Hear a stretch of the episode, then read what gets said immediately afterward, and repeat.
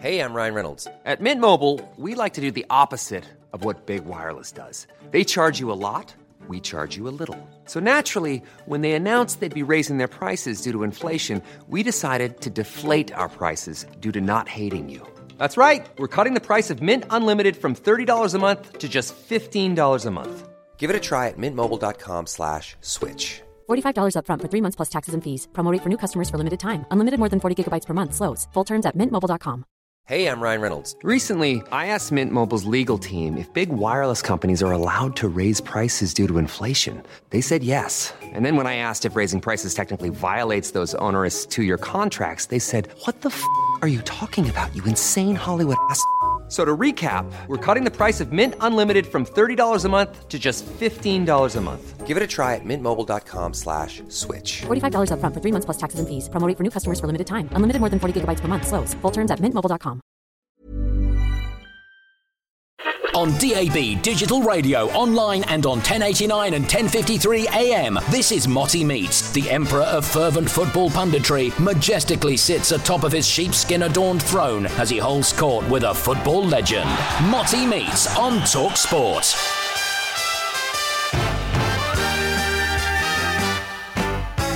I'm John Motson, and on this edition of Motty Meets, I'm joined by one of the great goalkeepers in English football history. The former Arsenal and England number one, 75 caps, over 1,000 games, David Seaman. Page again, the shot's to hook it in, and it's not gone in. How did it stay out of Sama? Can't believe it. Sama's volley, and then Pescosolido, and Seaman, what a magnificent save. Breathtaking. One of the greatest, if not the greatest save I've ever witnessed live, when David prevented Paulo Pescosolido scoring in the semi-final of the FA Cup back in 2003. We'll be discussing that particular moment in more detail later. But first, David, let's go back to the 1960s. Growing up in Rotherham. Yes. Who were your goalkeeping heroes? I think at the time, because I've always been a Leeds fan, I would be looking at David Harvey. But he wasn't a tall goalkeeper. So, a little bit later, I used to watch Ray Clemence. Even with Schultz, a little bit, it was, the difference in size was quite big. So I always looked at Ray. And then even Bruce Grobbelaar, because Bruce Grobbelaar, when he came to Liverpool, he really raised the bar on goalkeeping and where it was possible to take crosses. He was sometimes nearly out of his box, never mind the 6-yard box. Well, you joined Leeds United, managed by Eddie Gray, I think, at the time. First choice goalkeeper there was John Lukic. And you left, I think, a little bit sadly, didn't you? I left very sad, yeah. I went there as a kid. I was at school until Friday. I left on a Friday and I was starting at Leeds on the Monday. That's how quick it went as an apprentice. And then I had 2 years there as apprentice, then a year as a pro. And then, like you say, Eddie Gray, the manager at the time, I'll never forget walking into his room and he was saying, look, we're going to have to let you go. I want to try and get an experienced goalkeeper as cover for John. And that was it. And I went home, and I never forget, I cried my eyes out because I was thinking, what am I going to do now? Where am I going to go? I've just had Eddie Gray tell me that I'm not really good enough. So what am I going to become now? I just thought that my football days were over. Well, they certainly weren't. Your next stop was Peterborough. Yeah, exactly. And the lucky bit about that is that Alan Clark was the manager of Leeds, and then he got sacked, and that's when Eddie took over. But Alan Clark's assistant was a guy called Martin Wilkinson, and he got the manager's job at Peterborough, found out that I'd been released or was available, and then he came in for me. So from being told I weren't good enough, I had a week to start thinking about what I was going to do. Then I got a phone call, my mum and dad got the phone call, saying that they want to go down to Peterborough. And the first thing I said to my dad, I was like, where's Peterborough? Well, I tell you what, there's still a David Seaman suite at the ground there, so it's very much on the map. Oh, yes. It is. I remember opening that. Now, in October 1984, after two seasons at Peterborough, you joined Birmingham City, and I think Ron Saunders may have been an influence on you there. He was a big influence, and when I went to Birmingham, I'd had two seasons at Peterborough. And word was getting out of this young guy at Peterborough. I was doing quite well, And it was a big move for me, because when I went to Peterborough, I didn't realise how big it was, and the fact that as a 19-year-old lad, I was now playing against fully grown men, you know, fully grown men and footballers that were big and strong, you know. So every time I went out for a cross, I knew I was going to get hit. So it was a great learning curve for me. But then when I went to Birmingham, I was really surprised at how much goalkeeping knowledge Ron Saunders had.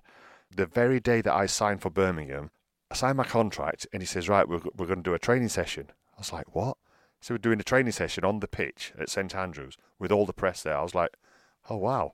I got no kit with me or anything anyway. So like they gave me the gloves and the boots and I got all the kit on. And then he got some apprentices that were there that were taking these shots at me. And I was like, not only was I nervous, I was shattered as well, you know, because of all the tension of actually signing for Birmingham. And I go out on the pitch and do some drills and that lot. And I was really impressed by his goalkeeping knowledge. But to be fair to him, as soon as that training session was over, he went into the press conference and he just went, that lad will play for England. Wow, good prediction. Only 75 times.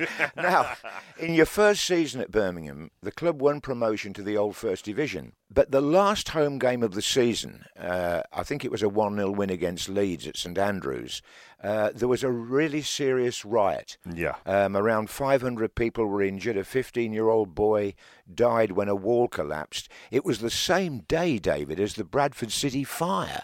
Wow. So that was the mid-'80s. It was a bad time for football, wasn't it? Yeah, it was. I do remember the game, and I remember being aware of trouble in the crowd. You know, the Birmingham fans and Leeds fans fighting, and then the police going into the Leeds fans, and then, you know, people like trying to get away, and then that's where the wall fell down, and obviously killed the young lad. And it also flattened one of our players' cars. You know, we saw what had happened the next day, and it wasn't a pretty sight. But it was one of those games where it was good for us because we were getting promoted, but then it was soured by the death of the young lad. Well, after the first season or only season in Division 1, Birmingham actually were relegated, and you were soon on the move again, joining Queen's Park Rangers, £225,000. I know, yeah, that's right. You know, it was strange, you know, because I was only, about 20, 21, 22-ish, and I'd gone there, and to go up was brilliant, but then to come straight back down. But then before I knew, you know, I'd realised that we were getting relegated, I was being sold to QPR, and, you know, it was a great move for me. The only downside of the move to going to QPR was that but they were still on the plastic at the time. So my first season at QPR was on the plastic pitch, which was as hard as this countertop. Yes, I'm sure. And Jim Smith, I think, was manager there at the time, wasn't he? Now, you ended the 1987-88 season fifth in the old First Division, Queen's Park Rangers, 1 point above Arsenal, who we'll really? Come on to shortly. You were London's top club. Wow, I didn't realise that. Well, that's good. Yeah, but we had a decent team then, and you know, from the transition from the plastic, even the great Alan Brazil played at QPR when I played with him in my first season at QPR. You know, we used to travel down from Birmingham together, and I always remember then, obviously, he had his back problems at the time, and then he retired. But then moving on from that, we had a pretty decent team, and like you say, you know, to finish fifth and be the top London team was brilliant. Was it around this time that you struck up a friendship with Bob Wilson? Yeah, it was, because Bob was full-time goalkeeping coach at Arsenal, and then I think it was through Don Howe, that managed to get Bob to come over to QPR and do one day a week. You know, so that was like for, I think, my third season at QPR.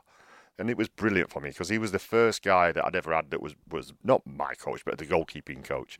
You know, like I said before, like Ron Saunders knew a lot about goalkeeping, about positioning, about going down the line or dropping back and then reactions and a lot of good drills. But Bob was different. He was a guy that would give you confidence in training, you know, not just in games. You know, we would do drills where you had to make a worldy save to get out of the drill.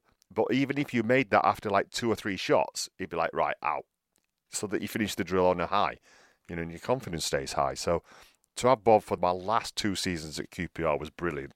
And then the move happened. Well, yes, but while you were at QPR, you made your England debut, didn't you? Yeah. I think this was against Saudi Arabia and Riyadh. No, Saudi Arabia away. We flew out by Concorde. We flew back by Concorde, which diverted to go around the pyramid so that we could see it out the window. part of the deal with England was they were sponsored by Ford at the time. So new debutants got an XR3i to drive around in for a year. And I was like, wow, this is a great life, this. Well, actually, Bobby Robson was manager. And yeah. I think a lot of people probably won't remember that you only missed out on the 1990 World Cup, you know, Italia 90, yeah. because I think you broke your finger. I broke my thumb in training. So I was third choice goalkeeper at the time. And I was out there for probably about the first four games. And I always remember we was in training. Paul Parker hit a shot at me and I saved it and knocked the ball away. And I was getting ready for the next guy to come through on a shooting drill. For some reason, Paul decided to kick this loose ball at the goal. Kicked it at the goal while I wasn't looking, and it just hit me directly on the end of my thumb and broke it. And then, like you said, I'd only just signed for Arsenal at the time, you know. So there was big worries because the Arsenal doctor was also the England doctor, Doc Crane. He says, right, we need to go to the hospital, get it x-rayed, and went there, showed it was broken. He said, right, we've now got to go and see George Graham, who was obviously going to be my new manager. Yes, your new manager, because, of course, it was in 1990 that you moved, wasn't it? Yeah. Now, obviously, you became a cornerstone of that Arsenal back five, and we'll go on to all the achievements in a minute, but I think we should mention Dixon, Adams, Bold and Winterburn. Oh, I mean, yeah. Goodness me. What a back four that is. Yes. You know, and it weren't by fluke either. It was by hard work and dedication and a lot of teaching with George Graham. You know, George Graham drilled that back four probably two or three times a week, and we would be doing the back four against eight attackers and me behind them, you know, and they wouldn't get through. They very, very rarely got through and tested me. They were that good, you know. But like I say, it wasn't by fluke. It was by sheer hard work. Now, your first season there, in fact, you won the league under George Graham, didn't you? Only one defeat all season against Chelsea. Yeah, that's right. You know, and like you said, John, it was my first season, and to have replaced my friend in John Lukic was a massive season for me, because what happened was when I was at QPR, I went to go and have talks with Arsenal. And the transfer fell through because John didn't want to leave, you know. So then I had to go back to QPR for the last month or so of the season, you know. So I got a bit of stick, and then there was like a momentum change of the fans singing that they don't want to lose John Lukic, you know. And they were like, we all agree, Seaman is Lukic is better than Seaman, you know. They were singing songs about me and everything. I'm thinking, oh no. You know, little did they know I'd already signed for the club, you know. So the pressure was building, and then I had to go there, and I wanted to try and show what I could do, you know. And I remember my first game in England for Arsenal was a friendly away at Wolves, and a pre-season friendly, and I did okay then, and then eventually I won the fans over. Well, in that first season, 1990-91, you played all 38 league games in that championship winning side. You also reached the semi-final of the FA Cup. I mentioned that partly in passing because it was the Gazza goal at Wembley, wasn't it? It was. It was it's the game that I turned up at, but I never played because I had a bad game. You know, by my standard, you know, Gazza's free kick, I always feel I should have saved that. And then even Gary Lineker had a chance when he made it 3-1. And it, like, I had what we call chocolate wrists on it. My wrists weren't strong enough at all on it, you know. But it was a memorable game because Arsenal hadn't played Tottenham in the semi-final of the FA Cup for a long time, and you know, and it was that Gazza free kick which he never ever lets me forget about. Mind you got your revenge over Spurs in an FA Cup semi-final 2 years later. And Merson chips it in, and in came Tony Adams, and Arsenal have taken the lead. Anderton. Oh, and Seaman had to make it, and he did. It came off his own player. It was a wicked deflection, and the goalkeeper makes a vital save. Tony Adams scoring the winners. Yeah. This was 93 when Arsenal won both the Cups, the League Cup and the FA Cup at Wembley. Yeah, that's right, you know, and it was a big relief when we actually beat Spurs, you know, to get revenge for the first semi-final. But then to go on and beat Sheffield Wednesday twice was brilliant, especially for me being a Yorkshire man from Rotherham, which is right next door to Sheffield.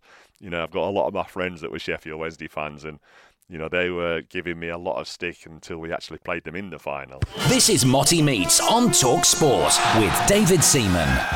Now, Arsenal were moving into European territory, weren't they? I mean, you won the Cup Winners' Cup, beating Parma in Copenhagen. And was that a big step forward when Arsenal started to mix with the best and biggest and best in Europe? It was a big step forward. It was a step that I don't think that the team that we had out in the final wasn't really ready for. It's just that the back four again were doing their stuff, because I think Parma had people like Zola, Brolin, Asprilla. But the thing that I remember the most of all about the game is when we arrived there, there was a podium at the side of one of the stands, and it was obviously the podium for after the game, and it had winners Parma written on it already. And the lads saw that and we were like, oh, really? Obviously, they just got a little extra piece of wood that they were going to slide in case we won it. But it was great motivation for us. But yeah, I remember us catching, I think it was Asprilla, we caught him offside about 100 times in that game, you know, so it gave us a good breather. Well, in fact, you reached the final again the following season, but by now George Graham had been sacked. Yeah. Stuart Houston, I think, was caretaker manager when you went to the Parc des Princes in Paris. Yeah. And it was Zaragoza. I know. I'm sorry, David. I can't believe you're going to say his name, John. I'll let you. I mean, the fans used to chant it, didn't they? Naïm, yeah. From the halfway line. What happened? Oh, well, it even Spurs. They had a blooming fanzine magazine invented over that mistake, saying one flew over Seaman's head. That was the name of the magazine. Yeah, what happened? Well, to be fair to Naïm though, he meant that. All right, it was a bit of a fluke, but he actually meant to do it, because he'd done it a little bit earlier on in the game where he tried it and it almost hit the corner flag. You know, but he decides to do it in the last minute of extra time. You know, I'm thinking of penalties, and I just knew I was struggling, and it was swerving in the air. I got my feet mixed up. It goes in, and I'm thinking, oh, God, why me? You know, and you know, little did I know that there was going to be another one that was very similar to it later on in my career. Well, we'll go there later, because by now you had established yourself as England's number one goalkeeper. You played in that match in Rotterdam when England's World Cup hopes for qualifying for 94 collapsed, and of course Graham Taylor had his row with the referee over the Ronald Koeman incident, and then of course I remember two other games around that time, going to play San Marino when they scored in 9 seconds. No, and I was thinking we need to win by at least 7. Only if Holland didn't do very well in their game. And then, like you say, after so many seconds, Stuart Pearce sends me a short back pass. The guy nipped in, took it round me, and we were 1-0 down in less than a minute. So it wasn't the best of starts. No, so we didn't make USA 94, but what we did make, of course, and this is a centrepiece in your distinguished career, Euro 96. Yeah. Now, you must have really enjoyed that for all sorts of reasons. Just great memories, John. You know, not only, you know, was it in England and we were playing at the old Wembley, you know, just the way that the tournament went, you know, we didn't start very well. I think it was Switzerland, and we ended up with a 1-1 draw. Then we've got to play Scotland next, and we're thinking, oh no, you know, so we needed to win that game, and you know, obviously I had, you know, quite a big influence. Now, let's just stop there for a moment, because everybody remembers Gazza's goal against Scotland, but a lot of people don't remember it was only 2 minutes earlier you'd saved a penalty from Gary McAllister. Exactly. And it was Tony Adams that gave the penalty away, and it was a blatant penalty. And I remember getting up thinking, oh no, you know, because we were 1-0 up at the time. I was just hoping that I'd get a chance of saving it. And then when I saw it was Gary coming up, and Gary had a few penalties against me before, and I knew that he changed his sides. Sometimes he hit it hard, sometimes he placed it, and I weren't too sure what he was going to do. So I just waited, and then, to be fair to Gary, the ball did start to move a little tiny bit, and I think that's why he went for pace, and he hit it so hard that I'd already decided which way I was going to dive to my right. And he hit it that hard that I couldn't get my arm out straight to stop it. So I just stuck my elbow up, which was like the quickest way of stopping it. Luckily, it caught me right on the end of the elbow, flew over the crossbar. And then the next thing I remember is Tony Adams just running up to me and giving me a kiss on the cheek, and he got a real bristly chin. It's Gary McAllister this week. Oh, saved by Seaman! Well done. Well, so we beat Scotland 2-0. Then, of course, the game against Holland when Shearer and Sheringham were on fire, 4-1. But now let's get to the quarter-final against Spain, because now here you were really under the microscope, a penalty shootout. Yeah, penalty shootout. But in a game where we were all, you know, we were lucky to stay in the game. You know, because Spain had I think they had a goal disallowed for offside that wasn't quite offside. And they were on top a lot, but then to go to the shootout, and I remember, like, I think one of them missed, And then it came down to my save, and it was against Nadal, wasn't it? And I remember the commentary about the Beast of Barcelona, and then the next thing. But if you watched that footage, when I make the save, I don't realise for probably about 2 seconds that that's the deciding penalty.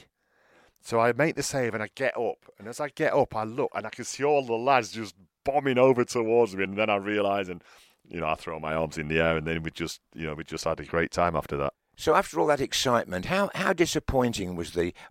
also, of course, this is another penalty shootout, the semi-final against Germany. Yeah, it was. It was really disappointing because we knew that we were so close. It was a great night as well. It was, we played well. Germany played well. And I think, when it went to extra time and then penalties, it was like kind of the fair result. Not result, but a fair conclusion to go to penalties because both teams were playing really well. We had Gazza's chance. Yeah. We had Darren Anderton's chance where he I think he hit the post. And Gazza was inches away from getting us through because it was golden goal time, weren't it? Then? It was. It was frustrating, but then I'm thinking, here's a chance of glory again. Because the goalkeepers are in a win-win situation in a penalty shootout. You never rarely get blamed for if you let a penalty in. And I just remember I actually touched one of the penalties, and that was like fingertips. They were so good at their penalties. They were experts, weren't they? Yeah, they were, and they had the confidence of taking the penalties, and they would pick a spot and they could hit it. Unluckily for us, we had poor Gareth coming up, and when I saw him coming up, I was thinking, I've never seen him take a penalty in training, so I was surprised that he was coming up to take one, but he'd shown the bottle. He put his hand up, and so you have to respect him for that. But obviously he missed the penalty, and we were out. And it was such a strange feeling after all that had happened in Euro '96 that as quick as that you're out, and that's it, you're done. It was a strange feeling. Well, within a few months of Euro '96, Arsenal had a new manager. Yeah. Tell me about the first impressions and impact of Arsene Wenger. So when we found out that Arsene had signed, a lot of the players, including me, we went like, Arsene who? Because we'd never heard of him. We knew that Glenn Hoddle had mentioned about him before. And then when he came, we saw him, and he was this guy that looked like he looked like a teacher or a professor. He didn't look like a manager or, coach or anything like that. But then as soon as we met him, and then we had training sessions with him. And he came in and he just changed everything about Arsenal. The way that we trained, the way we played. We even had like Tony Adams and Steve Ball playing out from the back, which was never known. But not only that, the nutrition side of it was just phenomenal. We were watching the French lads, people like Patrick Vieira and Manu Petit, Gilles Grimondi, Rémi Garde, Nicolas Anelka, eating so much food before the games. We couldn't believe it. We were thinking, how are they going to run around with all that food inside them? But we were watching them, and they were hardly ever tired within 90 minutes. So a lot of the players then got on the diet and just noticed a massive difference in their games as well. But they were lasting the whole 90 minutes a lot better. And to be fair to Arsene, he put a good 2 or 3 years, extra years, on that back four's careers. Cutting out the drinking. Cutting out a lot of the drinking, we're still English, we still sneaked a few. The Tuesday club got abandoned straight away. The Tuesday club was out, right. Now, in his first full season, 97-98, you won the double. Yeah. 1 point ahead of Manchester United in the Premier League, and always nice to win at Wembley. You beat Newcastle United. Yeah, it's great to win at Wembley, but to do the double was so special. It was quite special for me as well because Bob Wilson, my coach, my full-time coach now at Arsenal, always used to remind me, yeah, but I'm the only goalkeeper to have won the double at Arsenal. Of course. So we used to have a bit of banter going on about that, and it was brilliant to equal his achievement, when we did that. And like you said, to cap it off with a win at Wembley against Newcastle was brilliant, and not for Shearer to score past me. Here's Parla. Looking for Anelka. Oh, the flag stays down. Can Anelka take it on from here? Nicolas Anelka. Oh, Arsenal have got 2-0. Is that going to clinch the double? Well, now, you were flying on all cylinders. You were winning the league, you were winning the cup, you were the established England goalkeeper, and that meant, of course, the 1998 World Cup in France. Yeah. And the infamous match, I suppose I should call it, against Argentina. Yeah, that's right. And it was... It was a strange World Cup, you know, because we played okay, and then we get a chance of playing Argentina to go, you know, into the next knockout stage. Yeah. And I remember that everybody just felt really tired, you know. And Glenn had got a lot of guys around him, like club doctors and nutritionists and that, and we all, a lot of the players needed like a vitamin boost, you know. And luckily, that's what a lot of the players did, because the game went to extra time. And then it went to penalties, and I remember, I think, I don't know whether it was the second or third penalty, I actually saved one. And then I think it was Paul Ince came up afterwards, and it was a great chance for us to like really stamp our authority in the shootout. And Paul's penalties, I think it was saved, wasn't it? Yeah, and then David Batty, then, of course, wasn't it, the last one? That's right, yeah. So it was really disappointing, in, you know, and especially against Argentina, it was, you know, it's a team that you always want to you always want to beat them. Yeah, we should also mention Michael Owen's goal, of course, which went down in history as Michael Owen. A very young man. You know, that was amazing for him to be involved in that game and then score a goal like that was just amazing. You know, but we'd seen that in training. You know, we knew what he was capable of. You know, but to actually do it on a stage like that, on a World Cup stage against Argentina, was just phenomenal. Finding your perfect home was hard, but thanks to Burrow, furnishing it has never been easier. Burrow's easy-to-assemble modular sofas and sectionals are made from premium, durable materials, including stain and scratch-resistant fabrics. So they're not just comfortable and stylish, they're built to last. Plus, every single Burrow order ships free right to your door. Right now, get 15% off your first order at burrow.com/ACAST. That's 15% off at burrow.com/ACAST. Hey, I'm Ryan Reynolds. At Mint Mobile, we like to do the opposite of what Big Wireless does. They charge you a lot. We charge you a little. So naturally, when they announced they'd be raising their prices due to inflation, we decided to deflate our prices due to not hating you. That's right. We're cutting the price of Mint Unlimited from $30 a month to just $15 a month. Give it a try at mintmobile.com/switch. $45 up front for 3 months plus taxes and fees. Promo rate for new customers for limited time. Unlimited more than 40 gigabytes per month slows. Full terms at mintmobile.com. At Talk Sport, we absolutely love it when our fans get stuck in. That's why we want you to join us in The Dugout, a brilliant new TalkSport listener community. It's a place where you can tell us what sports you're into and who your favourite teams are, and tell us what you think we could do better, like big guests and new sports and that. You could win an Amazon voucher for taking part. What are you waiting for? Visit TalkSport.com/dugout and get stuck in. 18 plus terms and conditions apply.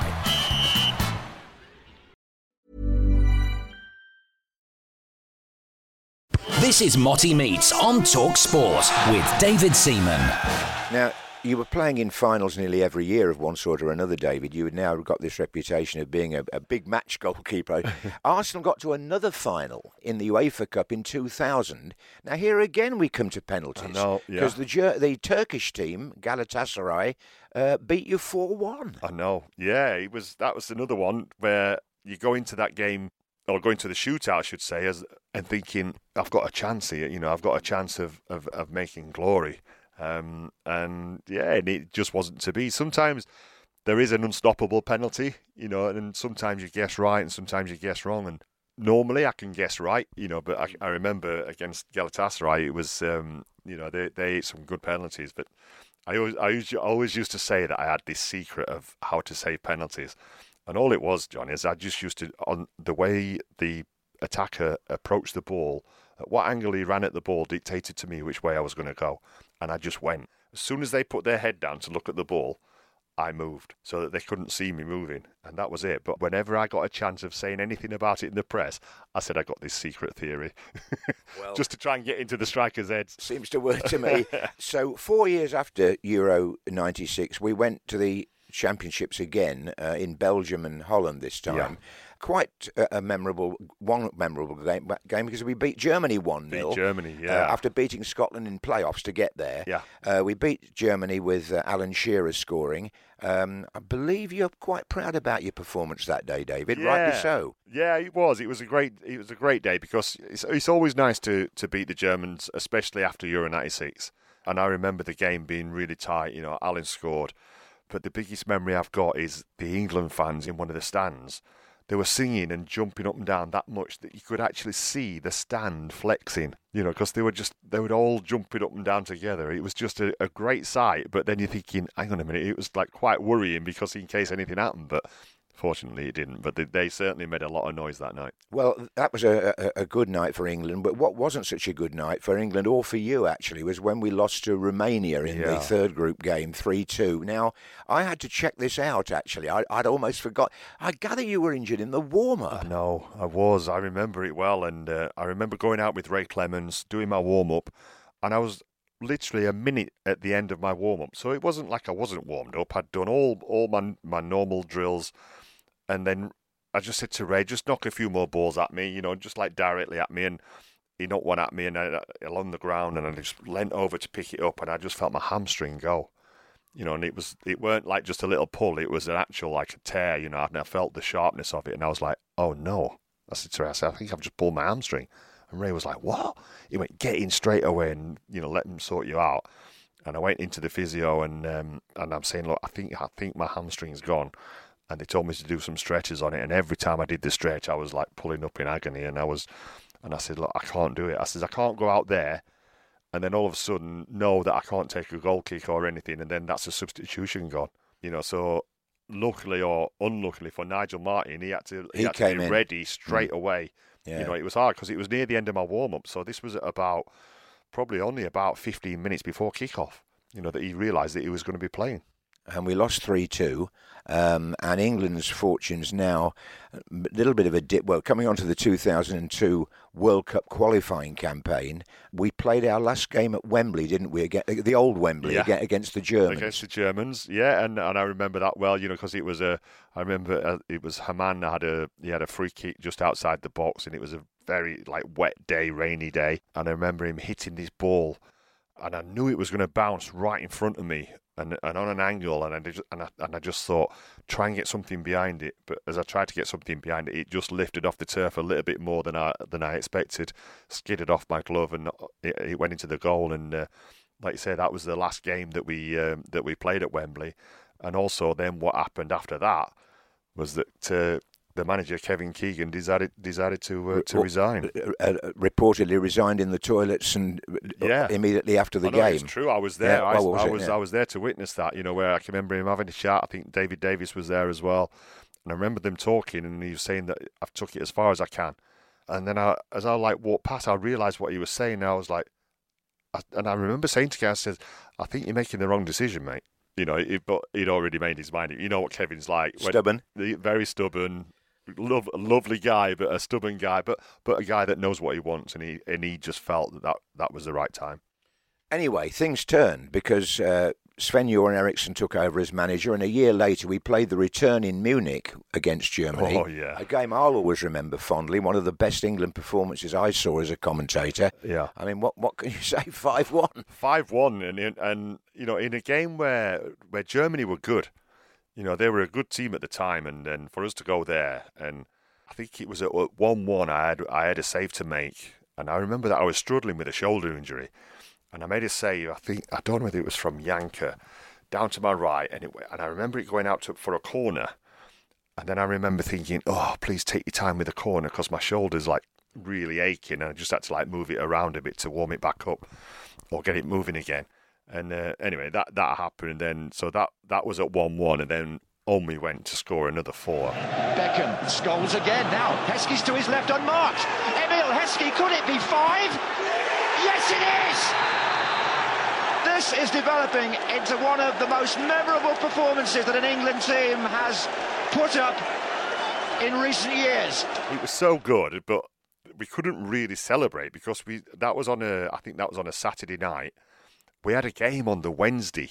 Yes. You know, another game, and that was up at Newcastle for England, and I think I can't remember who it was against, but it was you know, we were like told like just be careful, you know, because we knew that we had an amazing result. Yeah. You know, we wanted to celebrate a little bit, but we just had to be very careful. That season leading up to the World Cup, David, 2001-2, you had one of your very few ongoing injuries, I seem to remember. I mean, Arsenal won the league and cup double in that season, but you only played 17 league games. Yeah. And in international terms, Nigel Martin, I think, played in 6 of the last 7 prior to the finals because of your injury. Yeah, that's right. You know, I had a shoulder injury that kept reoccurring, and it was just a case of trying to get to the finals.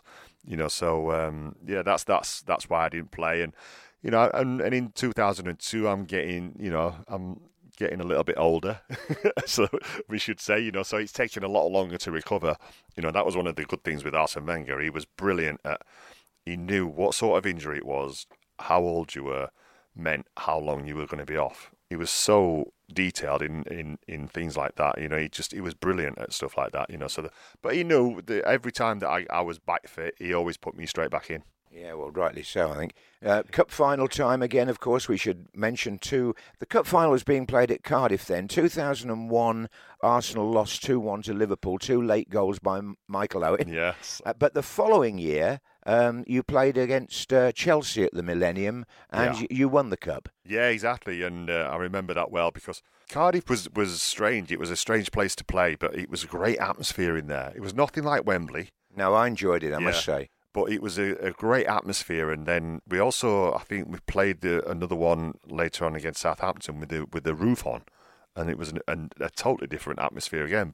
But to beat Chelsea, and I remember in the FA Cup, all the games leading up to it, Richard Wright played all the games, and then we got Chelsea in the final, and then Arsene said, "You're playing in the final." So, you know, you can imagine Richard Wright's attitude after that. Because he deputised for you in all the earlier rounds. Yeah. We were at the stage, you know, like where they were rotating the squad. Sure. You know, and Richard was always playing in the FA Cup, but then as soon as we got to the final, he was like, no, I'm playing my strongest team. And we went out there and won it, you know, and so it was justified. Cup. And won the Cup, so you went off to Japan and South Korea on a fairly successful note. Now, well, we're going to have to come on to this, David. Let's just remind people what happened. We in the group we drew with Sweden. We beat Argentina. David Beckham, of course, penalty, made up for what had happened before. Yes, in that indoor stadium in Sapporo, the Sapporo Dome. Then we drew 0-0 with Nigeria, which I think, looking back, meant we weren't in the easiest part of the draw because we beat Denmark 3-0 in the first knockout round. Yeah. And then we went to Shizuoka, and, of course, it was Brazil in the quarterfinals. Michael Owen gives England the lead, 23 minutes. Now, just before we get on to what happened later, am I right in thinking that towards the end of the first half, I know Rivaldo equalised for Brazil. Yeah. Did Gary Lewin, the physio, come on the pitch and give you some treatment? Yeah, because I went up, a ball got knocked in, I think it hit one of our defenders and popped up in the air, and then I came out and I shouted keepers, and Sol was there, and he, because I shouted keepers, he didn't jump, but he didn't move out of the way, so I ended up going over his back and almost like flipping, but my head hit into the ground, and then my legs came over the other side of me, and like really, if I'm honest, it didn't, at the time it didn't hurt. You know, and I knew I needed treatment, but all it had done is just like hyperextended my back. But I felt I was fine. I didn't get any pain after the treatment. We went in at half time, and I still felt okay. You've never made that as an excuse for what happened later. No, it wasn't, John, because I wasn't. You know, I carried on. If I knew that I was injured, especially in a game like that, I would have come off. You know, there was no doubt about it. But I felt fine. You know, but it was one of those challenges or incidents where you think, oh, when you see it, you know, because like my back went the other way, but honestly, I was fine. Well, you were fine until of course, the 50th minute and Ronaldinho's free kick. Now, before you give me your version of this, which obviously is what you want to hear, I must tell you that there was a tremendous argument in the BBC commentary box about this goal. Right. I've never seen anything quite like it in my time because I went and joined the pundits in the studio at the end of the game, and Alan Hansen and Gary Lineker was insisting it was a free kick, right. Ronaldinho's free kick. Ian Wright, and I've got to be honest here, because I'd seen him score one in Brazil, not dissimilar, in a club game. Right. Ian Wright and I were trying to suggest that perhaps Ronaldinho had spotted where you were and had meant it. Oh, now, right. well, that's my version. Now we'll get the real version. Well, I wish you'd told me about the one that you'd seen before. I might have stayed back on my line a little bit more. But, you know, I remember him knocking the ball in, and then I was thinking, hang on, this is not bending. Like, I'm thinking it's going to be like a cross. And so I've gone one way, and then I've tried to get back the other way, and I've just got stuck. And I remember thinking when the ball was going over my head, I was thinking, please hit the bar, because I knew it was going to be close. And then I just heard it hit the net, and I was like, oh, you know, the feeling that I had inside. I knew it had gone in. And people, even today, they still ask me, did he mean it, or did he, or was it a fluke? And I always say, it doesn't matter. It still went in from about 40 yards out. So for me, it's a goalkeeping mistake. Straight after the game, Gilberto Silva came out and told me he didn't mean it. But, you know, it still didn't matter, you know. So people still debate because he's actually said that he meant it now. Yes, he did. You know, so, it's, you know, this is what Gilberto said. Gilberto, of course, an Arsenal colleague of yours. Who played for Brazil, you know. So he, you know, whether he's trying to be kind to me or not, you know, but I'll take his answer. Well, it was a fluke. You've always answered those questions very honestly. I seem to remember that one of the first people you rang after that, because you were pretty devastated. Yeah. You rang Bob Wilson, your mentor and your coach. Yeah. And I remember him telling me that how emotionally upset you were. I was, yeah, and I'd never had those feelings as bad as that, because I remember even after the Ronaldinho scored the goal, we'd still got about half an hour left of the game, you know. And then now I'm thinking, come on lads, you know, get me out of this. If we score and get an equaliser or whatever, then it's not as bad. But obviously then the game finished. But I remember during the game thinking to myself, oh, you know, what about what happened with David Beckham when he gets sent off, the treatment that he got for that, you know. What's it going to be like for me when I get home after this mistake? You know, even so, stuff like that's going through my head while we're actually playing. And, you know, luckily I didn't have a great deal to do afterwards, but we lost the game. And then it weren't until I started walking out towards the England fans, because I was at the opposite end to them, and I started walking up to them, and I saw them all cheering. And, you know, then I was like, oh, God, you know, it just felt that I'd let all them people down, you know. And I remember David Beckham coming up to me, Ray Clemence and Sven came up to me and said to me, and I can't tell you a word of what they said, because I just don't remember what they said to me. Well, it wasn't all down to that goal, David, because England didn't play particularly well in the second half against 10 men, because by now Ronaldinho was sent off. He'd been sent off, yeah. But I seem to remember there was some criticism of Sven's half-time team talk, that quote about we needed Churchill and we got Ian Duncan Smith, which I think Gareth Southgate has half admitted since then. Yeah. I mean, just trying to leave that goal on one side. It was a quarter-final. We were in the lead. Should England have done better overall in that game? I felt we should, because we had a good team. We had a good team at that stage. And like you said, when Ronaldinho went off, there was still quite a lot of time left, you know, and we didn't seem to create any chances. It wasn't like we were like bombarding their goalkeeper or their penalty area. We just seemed to lose idea of what we needed to do. And, you know, and like what you said with Sven, it was, for me, it was always difficult that the fact that we've got a Swedish guy that wasn't a big, strong character anyway, you know, trying to motivate you in the dressing room. It just, for me, it just never worked. You know, when you think of the managers that I've had in, like Bobby Robson and Terry Venables and Glenn Hoddle and Graham Taylor, Kevin Keegan, you know, all them, they're massive motivators, you know. And but like when it was Sven, it was just totally different and nowhere near the same. This is Motty Meets on Talk Sport with David Seaman. Now, we move on again internationally, because the next thing that happened was that England, of course, had to try and qualify for the next European Championship. Your international career was coming towards a close. Yeah. 2 more games for England in the qualifiers for that next tournament. A 2-1 win against Slovakia and a 2-2 draw. I was at this game at St Mary's, Southampton. Yeah. You drew 2-2 with Macedonia, and that proved to be your last international. Yeah, it was. And number 75. Yeah, I remember Macedonia scoring directly from a corner as well. I'll never forget that. You know, the guy hit that ball with so much power and bend. And I remember watching it afterwards, and I saw Alan Hansen absolutely hammering me, saying that I was old and I was past it and my feet never left the ground. But when I freeze-framed the actual ball when it went over my head and then into the top corner, I was like full stretch, and my feet are like 2.5, nearly 3 foot off the ground, you know. So it just annoyed me a little bit that it hung me out to dry. But, you know, I knew that it was coming towards the end because of what happened in Brazil, against Brazil. And then, you know, I weren't playing my best stuff for England.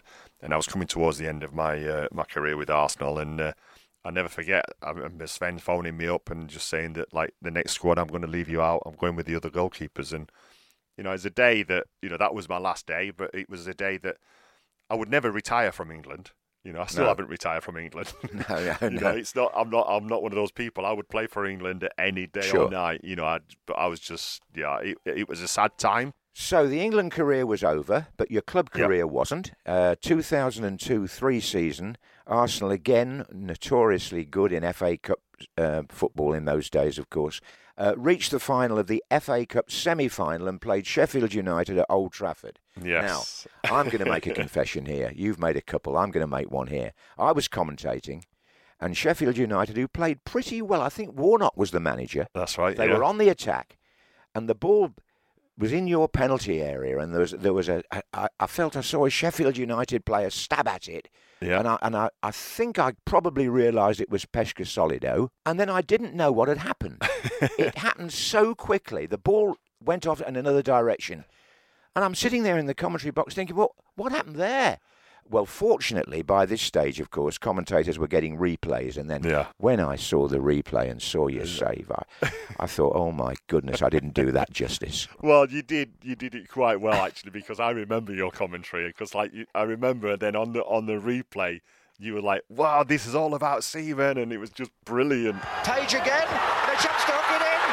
And it's not gone in. How did it stay out of Saba? Can't believe it. Saba's volley. Pescosolido and Seaman, what a magnificent save. Breathtaking. Pescosolido thought he'd equalised. For that save to be, which was undoubtedly my best save that I ever made. You know, you'd put it that high? Yeah, I would, yeah. Because it was a different save. It, like you say, the ball came, I think they had a corner and the ball came over and it ricocheted from side to side. That's right. A couple of times, and then it ended up with Pescosolido probably about 3 yards out. And he tries to get a header, and he ends up getting like a header shoulder on it, and it's now gone. It's behind me, so I've now got to arch back, but I know it's right on the line. So I'm thinking I can't just push it, otherwise I'm going to push it into the net. So I end up getting my hand behind the ball, then realizing I've got to scoop it out, and I scoop it out up into the air, and I think it's Phil Jagielka's coming in for the rebound. Thank God he absolutely just skied it straight over the bar. Otherwise, that save would have never got remembered, John. It was just one of those things that... It's in FA Cup folklore, David. You were 39 at the time. It was actually your 1,000th game. Yeah, that's what I was told. I was told it was my 1,000th competitive game. And another funny story about that is that after the game, Paddy Kenny came up to me and he says, oh, do you want to swap shirts? I was like, yeah, swap shirts, no problem, like that. And signed it, safe hands, David Seaman. And then... on the way home, I got a phone call and they're like, have you got your shirt? And I was like, no, why? Well, you've made that save. It's your 1,000th game. And I was like, oh, no. And in the end, I ended up phoning Paddy and I says, look, Paddy, I says, do you mind if you... Yeah. And I said to him, look, I'll send you two shirts and a pair of gloves and all that. And to be fair to him, he sent it back. He's a great guy. Good. Now, your last act, almost, for Arsenal, and this is another high, which was in the FA Cup final where you beat Southampton 1-0. You were captain. Yes. And that meant you lifted the trophy. I know. And it was a really strange game. We win it 1-0. I had quite a decent game as well. I had a good save to make. And then at the end of the game, Patrick Vieira was injured. That's why I was captain, because I was vice-captain for that season. And so I was the captain of the day. I presented everybody before the game, which was brilliant. I'll never forget it. I've always been on the other side of that, and then to do it, I didn't know it was going to be my last game for Arsenal, if I'm honest. But after the game, I went up to Patrick. I said, Patrick had got his suit on, and I said to him, "We're going to lift the trophy together." And he's like, "No." He says, "No, it's you. You're captain. You go. It was your day." I went, "No, we're doing it together." He's like, "No." And I said to Patrick, "I says, if you don't go up, I'm not going up." He's like, "Really?" I said, "We go up together." He's like, "Oh, okay." So when you see the photos, it's me and Patrick. Patrick's in his suit.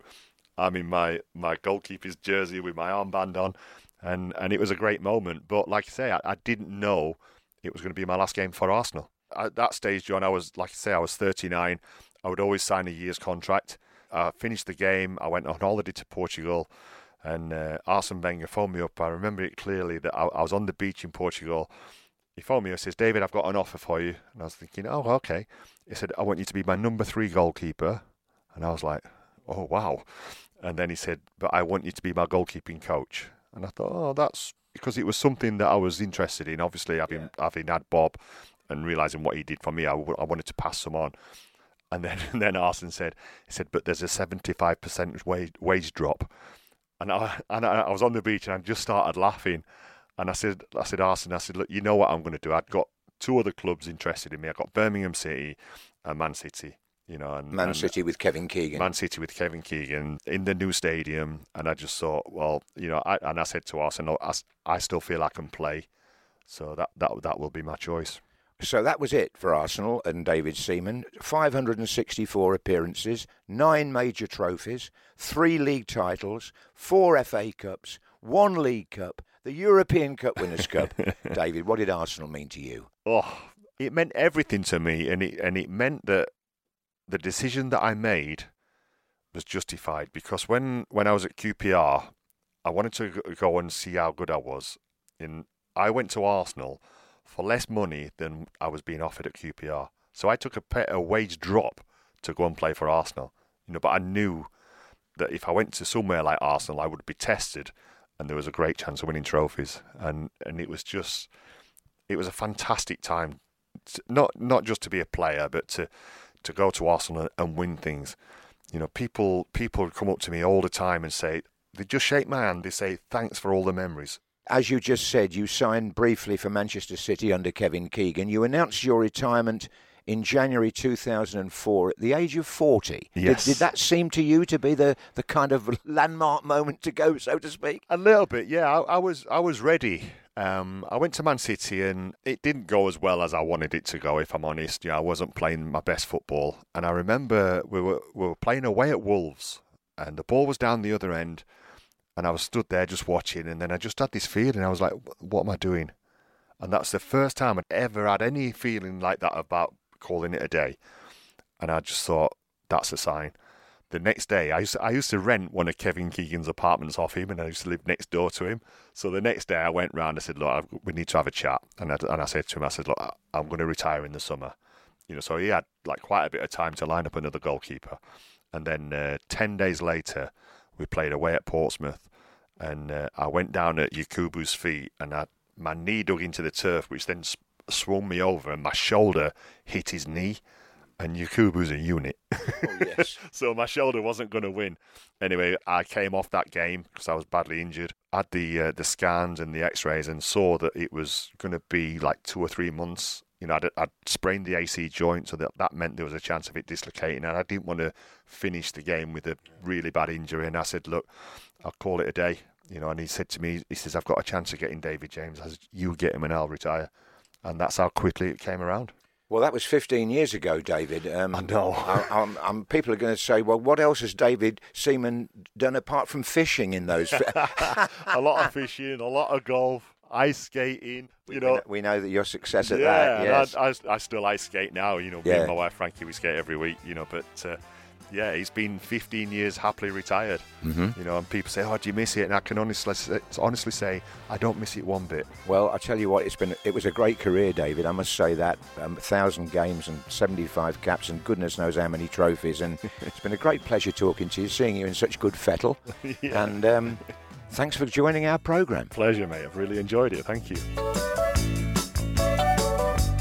The undisputed world heavyweight champion of football commentators in another knockout interview. Motty Meets on Talk Sport.